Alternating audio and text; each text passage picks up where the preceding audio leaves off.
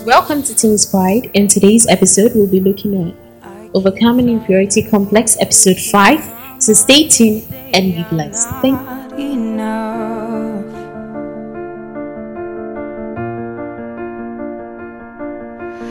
Every single lie that tells me I will never measure up. In our previous episode, we spoke about surrounding yourself with good people. In today's episode, we'll be looking at watch your mental health space. Mental health includes your emotions, psychological, and social well being, and you need to be super conscious about that. Whatever you think of yourself, whatever you feel of yourself, and whatever you say about yourself all make up your mental health space.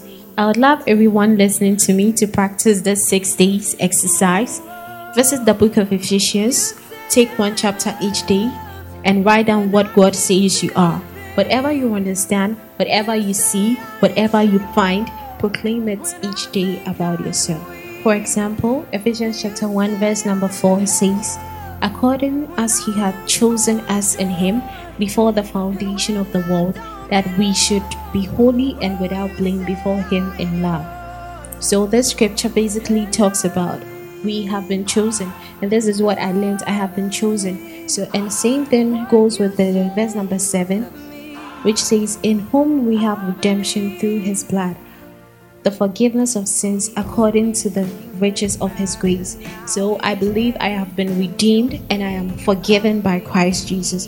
And it goes on and on and on. Within these six days, try and discover what God says about you. You have been redeemed, you have been forgiven, you are chosen, you are loved. Everything that God says about you, proclaim it to yourself. Feed your spirit, relax yourself, and enjoy your journey. God bless you. My name is Victoria.